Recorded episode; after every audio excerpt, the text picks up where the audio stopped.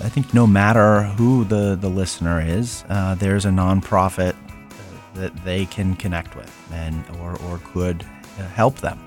And, and that could be um, for a truly that's that's the benefit of like the sector, right? There's something for everyone. Right. And so if, if somebody needs assistance or is having a hard time um, or is on a fixed income and inflation is having them make hard decisions, there are organizations and or programs either because of the, the zip code or the age of the, re- the recipient uh, for them. And so Mhm. if anybody that has uh, any unfulfilled part of their life, I would say that there's a nonprofit that can help them. And one of the best front doors to start exploring what that looks like is is to call um, 211, and that's hands on. Is, is the organization, and that could be again the referral to a, a pantry. Uh, it could get somebody in the queue for eviction prevention dollars. Mhm. Um, so that's that's like the safety net. And so if anybody is having a, a hard time, um, or even uh, mental health resources and referrals, I would say that's probably a really good place to, to start. If somebody has uh, surplus time uh, on their hands and they want to give back and they know that they care about X, Y, or Z, I'd encourage that they go to the to columbusfoundation.org to the giving store, uh, which can be searched by keyword. And so that keyword, based on you know the last question, could be youth philanthropy, or it could be grandparents, or it could be um, intellectual disabilities. We are looking forward our way from Studio C in the 511 studios in the Brewery District, just south of downtown Columbus, Ohio. Hi, this is Brett. Carol and I have been actively involved in our communities through various volunteer opportunities. We know firsthand the value of helping our neighbors and strengthening the community, one step at a time, though. Today, we have the opportunity to share with you the incredible work accomplished in Central Ohio. We're honored to be hosting Dan Sharp, Vice President of Community Research and Grants Management for the Columbus Foundation. Dan, thank you for joining us. Thank you for the invitation. Yeah, we were just talking. We had you on our previous podcast, the first iteration of this, but seems like 20 years ago. I, I think we are measuring life in dog years Yeah, these days, yeah. right? But it's so great to have you Very back. true. Yeah, yeah. We, Mm. Well, and and we're doing a lot of different programs um, coming from different needs in the community, and we always try to include resources for our listeners. Well, what better place to go than the Columbus Foundation as a resource for what's going on? Um, you know, we've always been good volunteers for nonprofit organizations, but you know, until I was involved in the management of a nonprofit, I'm not sure I really understood. And um, actually, being in the midst of it made things a lot different for me and I had no idea the vast extent of resources available in our community. I want to say we have an impact of over 9,000 nonprofits in central Ohio. Lots for us to talk about, but first I want to talk about you. Your background, your experiences, what you've done, sort of what led you to this philanthropic role that you play. Well, certainly talking about the Columbus Foundation is going to be more exciting to, to everybody's ears. Uh, and I feel very fortunate to be uh, in the position that I am and see it as a stewardship role for our community. Uh, the Columbus Foundation has been around for almost 80 years and Right. has uh, many more bright years a- ahead of it serving Central Ohio. Um, I'm also passionate about the mission because I uh, born and raised in Central Ohio. My undergraduate is from Ohio Wesleyan in politics and government and economics management, and my master's degree is from Ohio University, uh, the Voinovich School, and it's uh, public administration. And so all of those you know, academic titles, coursework, uh, I feel have prepared me very well to have an understanding of the, of the civic infrastructure and landscape and how uh, the interconnected nature of you know, public policy, relationships, fundraising, and community challenges. And so um, you know, that's the that's the about me side of, of the work. But I've been at the organization for 17 years, uh, about five years in my current role, working with very talented colleagues on the grant making side. Uh, the organization is fortunate to have talented colleagues across the organization, and uh, the grant making side is uh, one of my favorite parts and aspects of, of what we do. It was my favorite too, especially when you were sending me a check. Yes, yeah, because of the generosity of our donors. Yes, Exactly. right. Exactly. Yes, when- it certainly it certainly played a, a great role in my organization. So, you know, thank you for that support over all those years. Well, you're welcome. And we need great organizations to inspire our donors to do great things through their generosity. True. So, Very chicken or the egg, however you want to look at it. You know, you know the, the nonprofits fuel tanks aren't able to be filled without donors' generosity. Mm-hmm. Donors cyclical, right? Right. Right. So, Very true. Happy to play our part in that cycle. Yeah. Well, as you mentioned, you've been around for nearly 80 years, a little bit over 80 years. Uh, You know, listeners may not understand the role of a community foundation or even realize the size of the Columbus Foundation or what a foundation really does do. You know, I mean, we hear about other cities' foundations, Cleveland Foundation, you know, but could you talk about, you know, the Columbus Foundation and, and what it's achieved and really what a foundation's role is in this whole pushing money in the right directions. Put it that way. Really good question. The uh, at the base is so we'll say a little f for foundation. A, a foundation is intended to be a charitable vehicle to over the longer period care for uh, a, a priority. So you could have a family foundation, a business could set up a foundation. Uh, in our instance, a community foundation, and we were formed in 1943. Uh, So during World War II, some very conscientious community members came together and said, we need to think about the good work and, and preparing for our future uh, as a community. And so the Community Foundation platform, which has only increased in popularity, is uh, all across the country. Many communities have them. And uh, there's by and large a geographic focus to a community foundation, and that would inherently be the community that they are in. Um, but we are able to service our donors' desires uh, all across the United States. And, and last year, uh, we, we did more than 4,000 organizations in terms of contributions. Uh, so we'll talk more about that in terms of our scope in the national context. Um, but a financial services vehicle is probably the best analogous uh, thought to what a foundation is, but for the good of the community.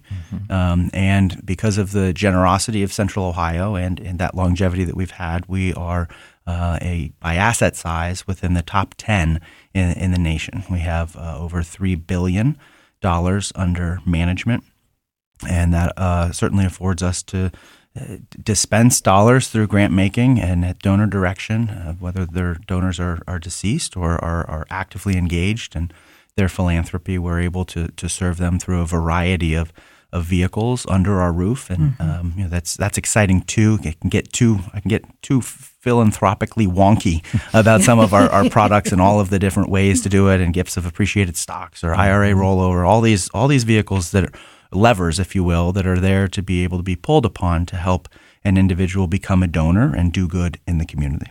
And it, it doesn't necessarily take a certain amount of money to do that, does it? There, there is a minimum Is to, there? to create a, a donor advised fund, Okay. and that that would be ten thousand. Okay. um, eh, but our giving, but, but that's still a lot less than most people. You think, oh, you have to have millions of dollars to do this. Right. It, it is, and there are other community foundations where the minimum is a six figure. Mm-hmm. Um, but we have always been very accessible, and I think that's what surprises most people that don't think of themselves as a donor in a traditional millionaire sense. Right. But but we uh, absolutely have a, a wonderful family of donors uh, at ten thousand dollars and and up. Uh, our giving store, which is the online catalog of, of nonprofit organizations, you can give a gift through the giving store directly to those organizations for as little as twenty dollars through credit card, Apple Pay, PayPal. Well, and and even though the the emphasis is on money, money from donors going to to organizations, what I saw with the Columbus Foundation as a resource of information. So it's not just the method of giving the money and you know all those levers, but it's so I I called the foundation one day and I said, um, somebody's going to give me stock as a donation. Can you do that? You know, that in a small agency, there's no way we could make that happen because there are things that have to occur for that individual to get the tax write off of the donation and how do you do stock and I mean it's just that information, that support, the caring of of, of nonprofits regardless of the size. That's where I see the how the, how the foundation, the Columbus Foundation, has played such a major role in our community. Well, thank you. We do want to lean into that community component, and Right. we, we traffic a lot in the community knowledge and being a resource, and whether that's to donors or to nonprofits or folks that are thinking about becoming a donor or, or folks that are thinking about serving the community and is uh, becoming a nonprofit, the right avenue for them to do what they intend to do. Right, Yeah. right. So, so our focus here is is to really look at nonprofits and and their role in a community. Um, people recognize the big names. They recognize the medical places, uh, you know, St. Jude's Hospital or Nationwide Children's or or the American Heart Association for national organizations, um, and those large organizations are phenomenal. But it's really within a community, it's those smaller groups that are likely um, doing the more direct services to folks on a daily basis. Um, if somebody asked you, what um, are nonprofits and why would they want to help me? How would you reply? Well, I'd like to point out that the nonprofit sector is the third largest sector in the United States behind retail and manufacturing. So w- while we hold in our hearts this affinity for the cute little charity doing good work, it's it's big. Big it- it's business. big business, and uh, nonprofits need to think about themselves as running like a business, right? They have budgets, they have human resources, human capital. There's a lot of parallels to how businesses run and scaling and, and mission and marketing that I think a lot of people don't necessarily think of when they think of the nonprofit sector. And so those household name organizations certainly are run like businesses and small grassroots organizations and even with volunteers and you have boards and bylaws and there are expectations uh, of these but the question about what, what is a nonprofit and how might it, it help me um, we're fortunate to have organizations really f- fulfilling an array of a to z arts to zoos in our community. And, and so if somebody is maybe having a hard time um, financially, we have resources in the community that can be helpful. I you know, lift up the 211 as the, the central call line to be connected to everything from food pantry to monetary assistance to, in some cases, home weatherization Right. to help people stay in their home or age in place. Um, and then you can think of nonprofit organizations if you are have some surplus time on your hands and you're looking to give back. And we often talk about time, talent, and treasure, or work, wisdom, and wealth. It takes all of those to have a successful community, and, and the nonprofits uh, are, are a great avenue to having a successful community. Well, and, and as you said, nonprofits are businesses. And I think that was the huge lesson I learned as a nonprofit manager. And it's, you know, normally a business makes a widget and sells it, and then they make another widget and they sell it. But in a nonprofit, you make the widget, you give it away, you find some more money so that you can make it again. So there's really an extra added layer of work to be done. So it is, I don't want to say it's more complicated or more or harder, but there is more to a nonprofit actually being able to be successful in their business to keep their doors open. Absolutely, Carol. And in uh, recent times, the notion of earned revenue, that it's okay for an organization to earn money through that widget or service. Uh, so um, it could be an organization like Freedom a la Cart that is uh, working with women who have been, uh, are survivors of human trafficking or have had um, uh, addiction, and they know that to be self sustaining, they need to um, have a, a stable work history and some workforce skills. And so, in addition to being a delicious cafe and catering company, uh, which is a wonderful part of a business model, they are employing those that they intend to serve by their mission. And so, they're creating this phenomenal community of those that they're serving. And then they're creating a phenomenal community of supporters who go there for the delicious food or, or Right. want to ensure that um, they're spending their dollar and, and having a, a cause go along with it. And so it's okay for organizations to, to earn their revenue. So, and in most cases, you see it being reinvested into the mission and purpose Right. uh, that the organization has been established. Right, right, and and none of the organizations are you know uh, sitting on money or giving money away. I mean, it's all going back to making the organization stronger, better, doing more services. Right. And to- the notion of sitting on money, you know, it's as a business, it's important for nonprofits to have reserves. Right. The rainy day fund, and and more and more, uh, we're having we- we- conversations. with, over the past year, couple Oh, my of years, goodness. everybody's rainy day fund Right. is gone.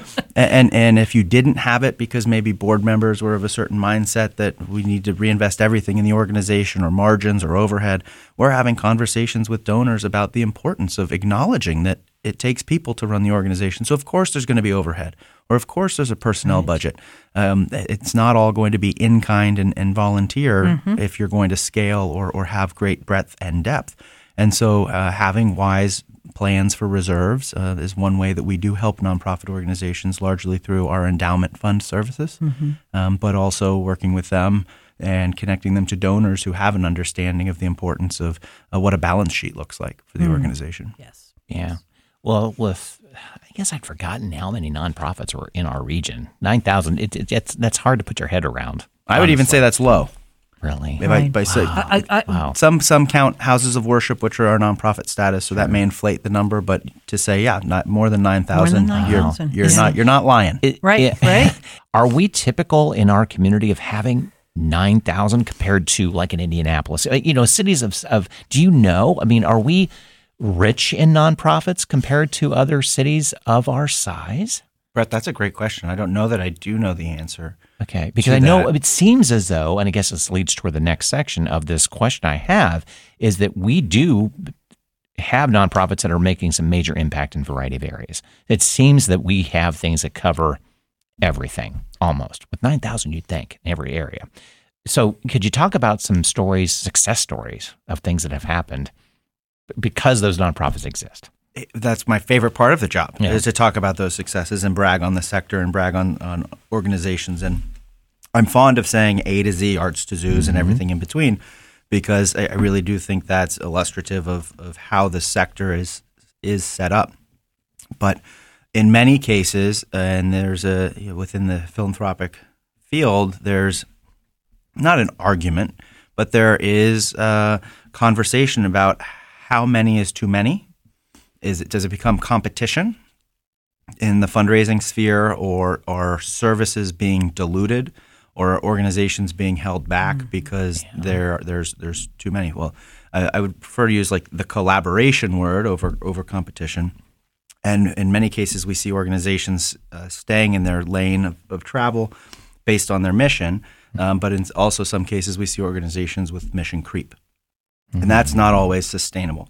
Um, you know, mergers and acquisitions are a thing, or program lines ceasing, so that there's this really uh, lively ecosystem within the, the sector. And in some cases, things like a star's life cycle, they might burn out, Oh, yeah. or, or they may um, grow and, and be able to be sustained and, and do good work. So that's like the macro view.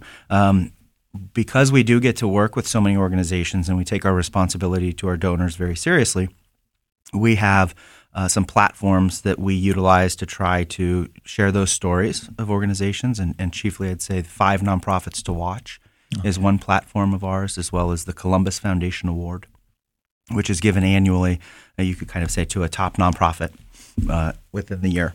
And um, most recently, the five nonprofits that we had lifted up were um, Halt Violence, which is uh, working uh, with young men to get them out of the, the cycle of street violence and gang life.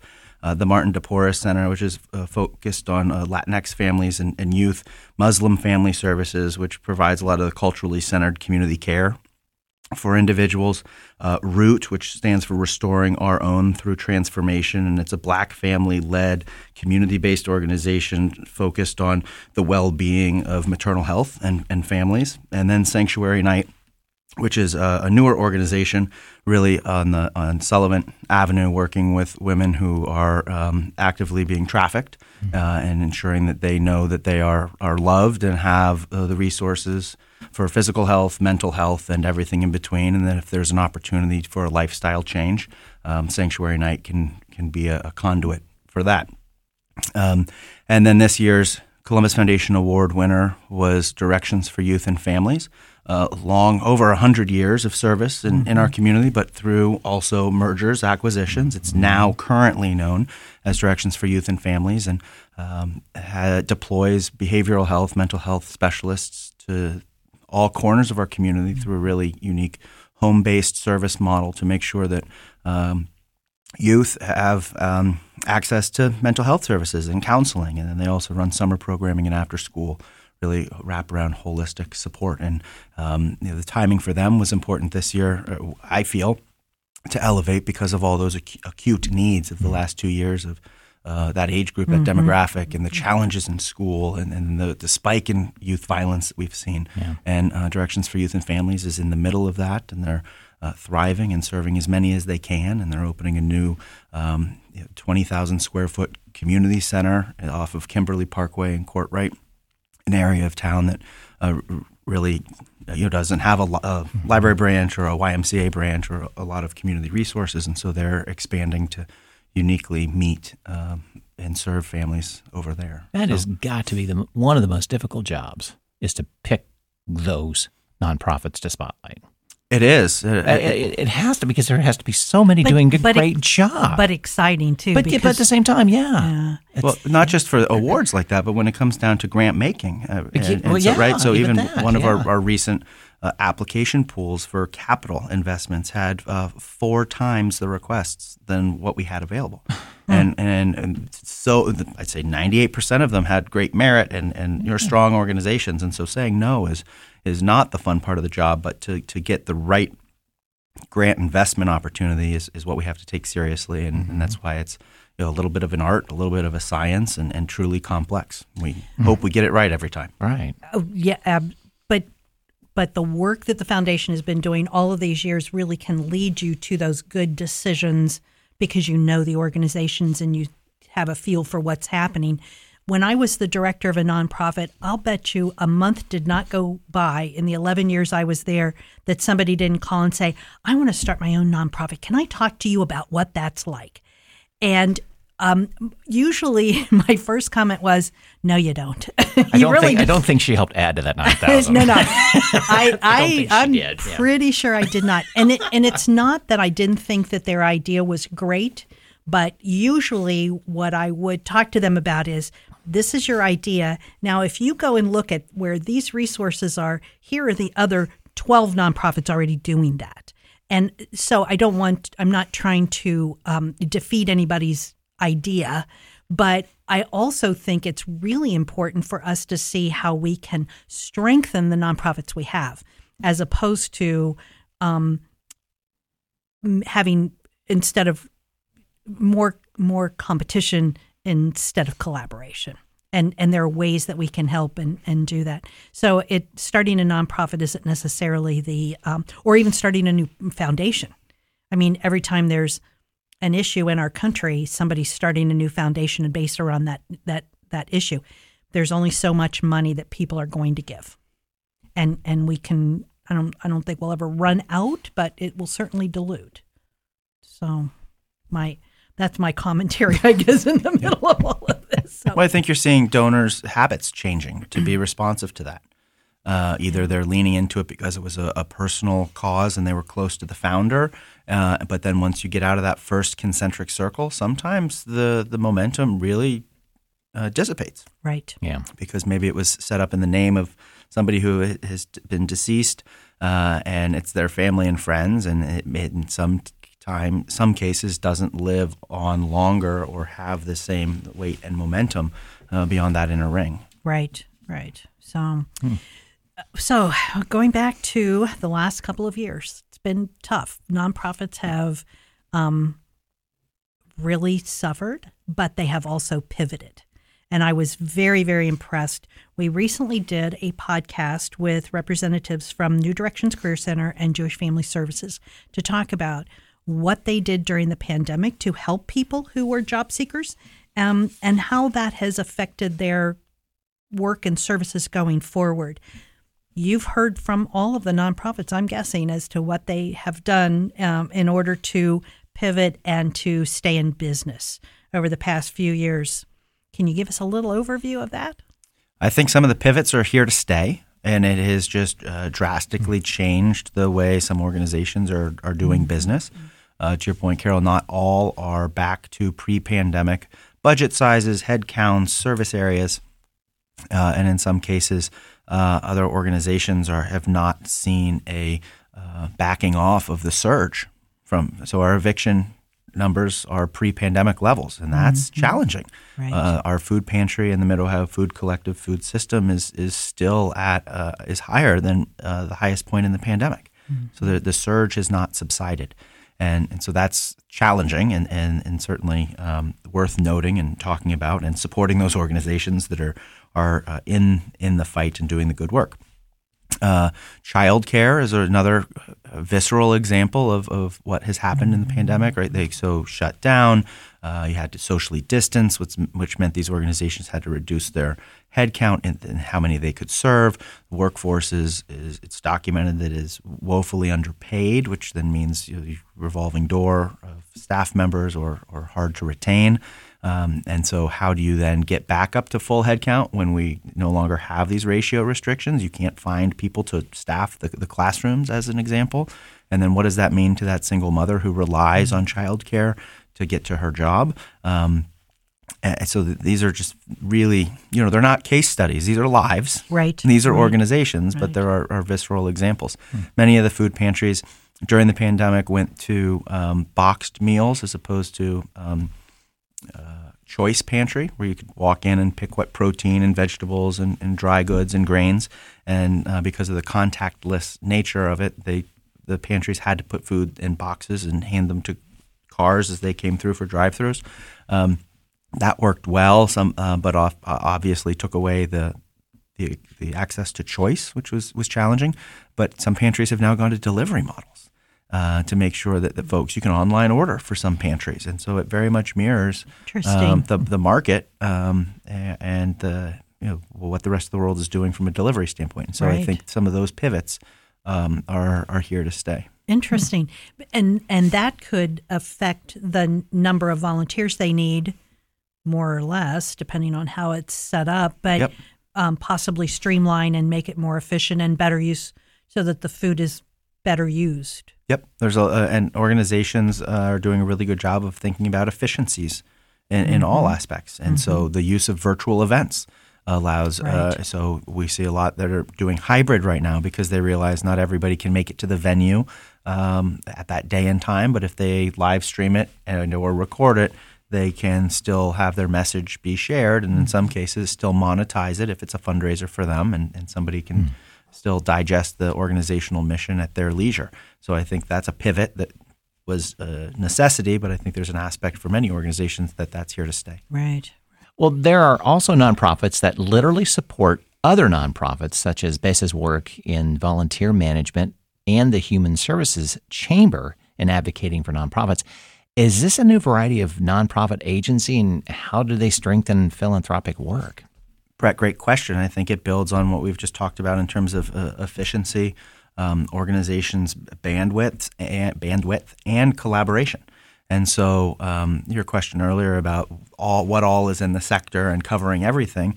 Um, in the instance of BESA, they saw a niche that was not being covered, and so uh, they wanted to help primarily corporate entities with associate engagement and deploying them into the community through an efficient model rather than maybe just that corporation having somebody in HR calling every food pantry to say, hey, when can we schedule a shift? Right. Uh, how many people can you take? And then coordinating that in, in an inefficient fashion. BESA uses a technology platform to really automate that, but they're also curating community and curating those events that then they're they're serving it up to that HR department to say, would your associates be interested in doing this? E- Essentially, it's a really distilled version, but Yeah. they're you know creating community, deploying people, and, and that is uh, you know a triple bottom line, if you will. Right? There's a not they're a nonprofit organization employing people, so it, it's working well for them as an entity. The organizations that are featured within their um, service projects are getting horsepower of caring people that might become new donors. And then the participants are learning about uh, ideally a new aspect of our community and in touch with a new organization. And, and then maybe there's a fourth benefit of those that are ultimately being served. Uh, well, Right. it, actually, a fifth. Let's- Because yeah, go. How many? There's, there's a fifth because it, it it it's basically a, a networking model for y- young folks who want to meet other people. Anybody, Out- not just young folks. It's a, Besa's a beautiful community in that Yeah, regard. well, yeah. Absolutely, absolutely. So I mean, it there's a it's an amazing opportunity to hone your own your professional skills if you're a job seeker. I mean, there's lots and lots of all of that job seeking stuff that falls right in, and um, it's just a great great group. Yes, and Brett, you also asked about the Human Service Chamber. And uh, Carol, we start talking about nonprofits as businesses. So the Human Service Chamber of Franklin County it mirrors a more traditional business-oriented chamber of commerce, and but for nonprofit organizations, they have more than 130 members, uh, largely in the human service space, and um, they exist to bring value to their members, those human service agencies, and um, whether that's aggregating data, whether that's back office services, uh, purchasing power, all of those Just ROIs. like a chamber would Exactly. for pro- for non for profit businesses. Yeah. Exactly. So uh, analogous in that sense, and so that's again about the collaboration, the bandwidth, um, and f- filling an important niche and, and need in our community. Okay. So I was reading some information recently. The Bank of America did a survey. They were looking to discover um, who's giving to nonprofits, and they found that younger adults, those under 40, were playing a major role in donations, but they focused on the issues as opposed to focusing on the organizations, um, which is a little bit of a shift in philanthropic giving. Our nonprofits organizations need community support to meet their mission, but um, do you provide the various methods that are available for those who wish to support a nonprofit? Is this something that you've seen happen here? Well, the research that you're referencing is in, in partnership with the Indiana University Lilly School of Philanthropy, which is the gold standard in philanthropic research. And the seminal piece that comes out every year is called Giving USA. Right, And it's right. just uh, so rich with data on um, trends, who's giving, who's receiving. Um, so religion is the, the largest uh, recipient group, and then followed by education and then human services. Um, so those would be the top three gift re- receiving uh, categories. Uh, and so the Bank of America study was looking at those donor trends. And um, I don't know if tax changes were, were part of that, Oh, but right. So now the, the standard d- deduction amount uh, has been increased. And so Mm-hmm. many folks are not keeping all of those receipts to the level uh, that they used to or, or giving to hit that deduction because the ceiling is higher. So I think we're seeing more people, um, especially under that threshold, just being more charitable in, in general. And so that, that often does fit into the causes. And then you get into the notion of, of needing to have trust in who you're you're giving to, and are you comfortable with the work that they're doing, or because maybe the dollar amount is is smaller per se, um, you are okay parting with it. Uh, so there's there's a lot that's um, emerging and, and challenging about giving to causes without organizations because it's it all comes down to relationships. Right. And and I think it- from our standpoint as a foundation, we want to be in relationship with our donors, but we also want our donors to have a relationship with the organization so that they can see their dollars at, at work. But there's nothing wrong with supporting more broadly a, a cause, um, as long as I would say you have that trust and understanding, or or you're being honest with yourself in terms of uh, where it's going and, and how how they're um, operating with it. That's interesting because I was really looking at it from a different perspective, and maybe it actually is the same. I'm just taking a while for my brain to go through this. I was concerned that the trend was where younger folks, those under 40, were donors, but more to organizations that were younger organizations. So their parents had been traditionally giving to Ronald McDonald House for years. And it's not that they didn't care about families um, who are whose children were in the hospital, but they were looking at other things that were more to what they had been learning in school, like environmental issues, that kind of thing. So I guess I was looking at the shift more from traditional funding patterns of organizations that have been around for a long time as opposed to those that are kind of more up and coming. I think when we look at the donor and the stratification based on age, there are so many different trends that can be parsed out. Um, and so I think younger donors are not at all of the mindset necessarily of year end giving because they haven't been raised like, got to get that in for the tax year per se. No, Right, they organizations need uh, dollars year round. They're engaging in crowdfunding platforms for these causes and, and organizations. Uh, and um, an older donor might be more apt to uh, reply to a mailed appeal at the end of the year or have an expectation that the organization gives them return uh, envelope address stamps or uh, Mm-hmm. something uh, as, as a gift of, of gratitude. And, and uh, younger donors might not be motivated by that or, or even open a direct mailer. So there's, Right. there's uh, Giving USA also does some, parse out some of that generational giving differences. It, is there a difference in younger folks being more involved in events that are uh, fundraising events than older donors? Um, the anecdotal data that I would feel like I'm familiar with, I think, has some to do with discretionary time and lower dollar amount. And so there's a lot of conversation too about board member service. So is the person 50 and up that has a, a professional experience to build on um, more intriguing to the nonprofit organization, or is the young professional um, because of their maybe activated networks or, or broader right in the uh, the employer? Understanding social media.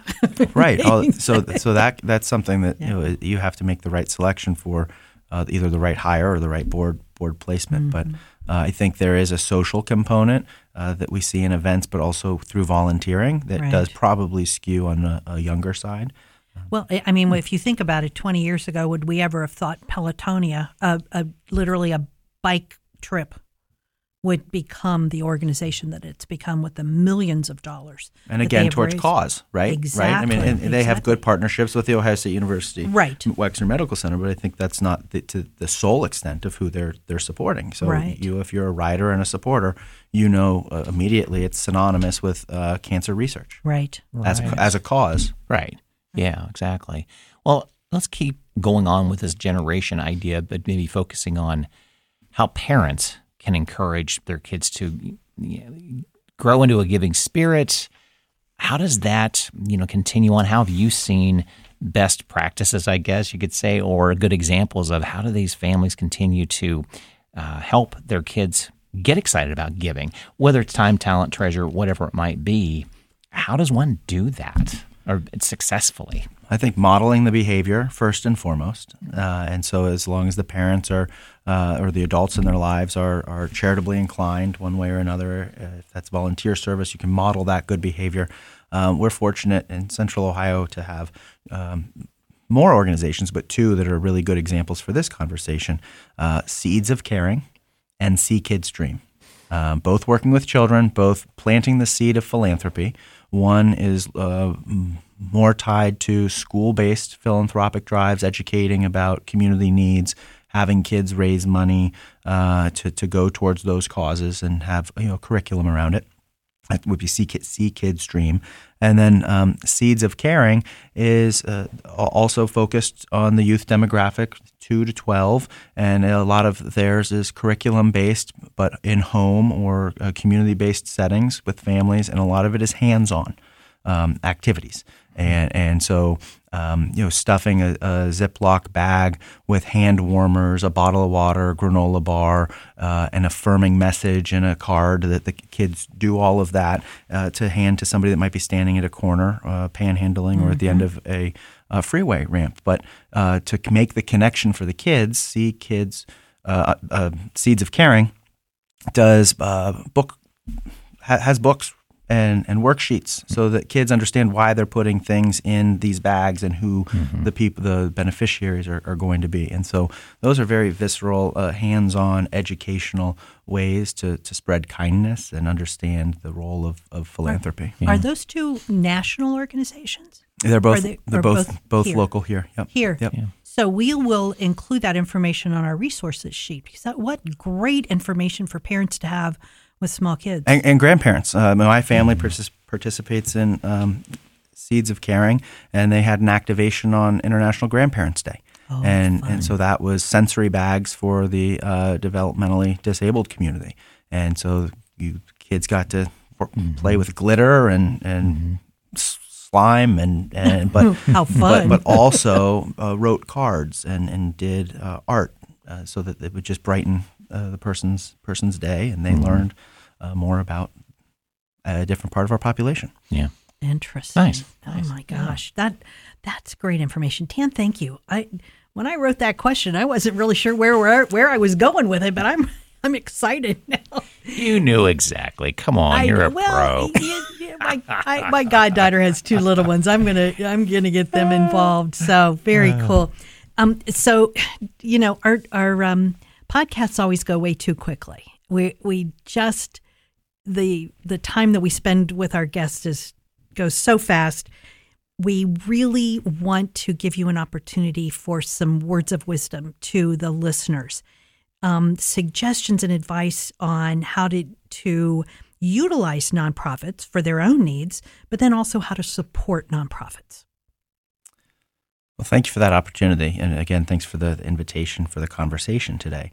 Um, I think no matter who the the listener is, uh, there's a nonprofit uh, that they can connect with, and or or could uh, help them, and, and that could be um, for a truly that's that's the benefit of like the sector, right? There's something for everyone, Right. and so if, if somebody needs assistance or is having a hard time um, or is on a fixed income and inflation is having them make hard decisions, you know, there are organizations and or programs either because of the, the zip code or the age of the, re- the recipient uh, for them. And so if anybody that has uh, any unfulfilled part of their life, I would say that there's a nonprofit that can help them. And one of the best front doors to start exploring what that looks like is is to call um, 211, and that's HandsOn. Is, is the organization, and that could be again the referral to a, a pantry. Uh, it could get somebody in the queue for eviction prevention dollars. Um, so that's that's like the safety net. And so if anybody is having a, a hard time, um, or even uh, mental health resources and referrals, I would say that's probably a really good place to, to start.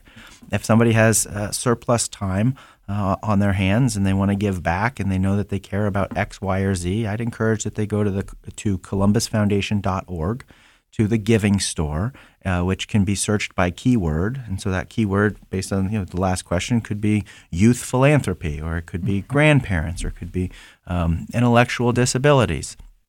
And uh, more than 1,200 nonprofits in the 11 county Central Ohio region are listed in there. And so individuals could learn more about those organizations. And, and perhaps that's how they could spend their discretionary time uh, by connecting to those organizations. And that could be the gateway or the conduit to, to that.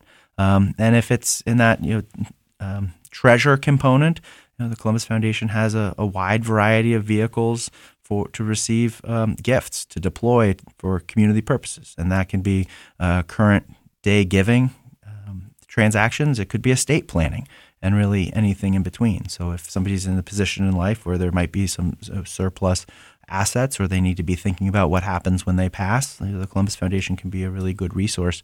Um, and again, a conduit and a gateway to ensure that their wishes, their intents, and their causes that they care about and specific organizations uh, can, can receive their generosity long after they're gone. Well, Dan, thanks for providing some incredible insights into the world of nonprofits, the value they bring to our community every day. Listeners, thanks for joining us. Don't forget to check out our show notes for contact information. We're going to have resources on our website as well at lookingforwardourway.com and in a, a direct link, link right to Columbus Foundation too. Just click a button, you'll go right there and find out everything. So we're looking forward to hearing your feedback on this and any of our podcast episodes.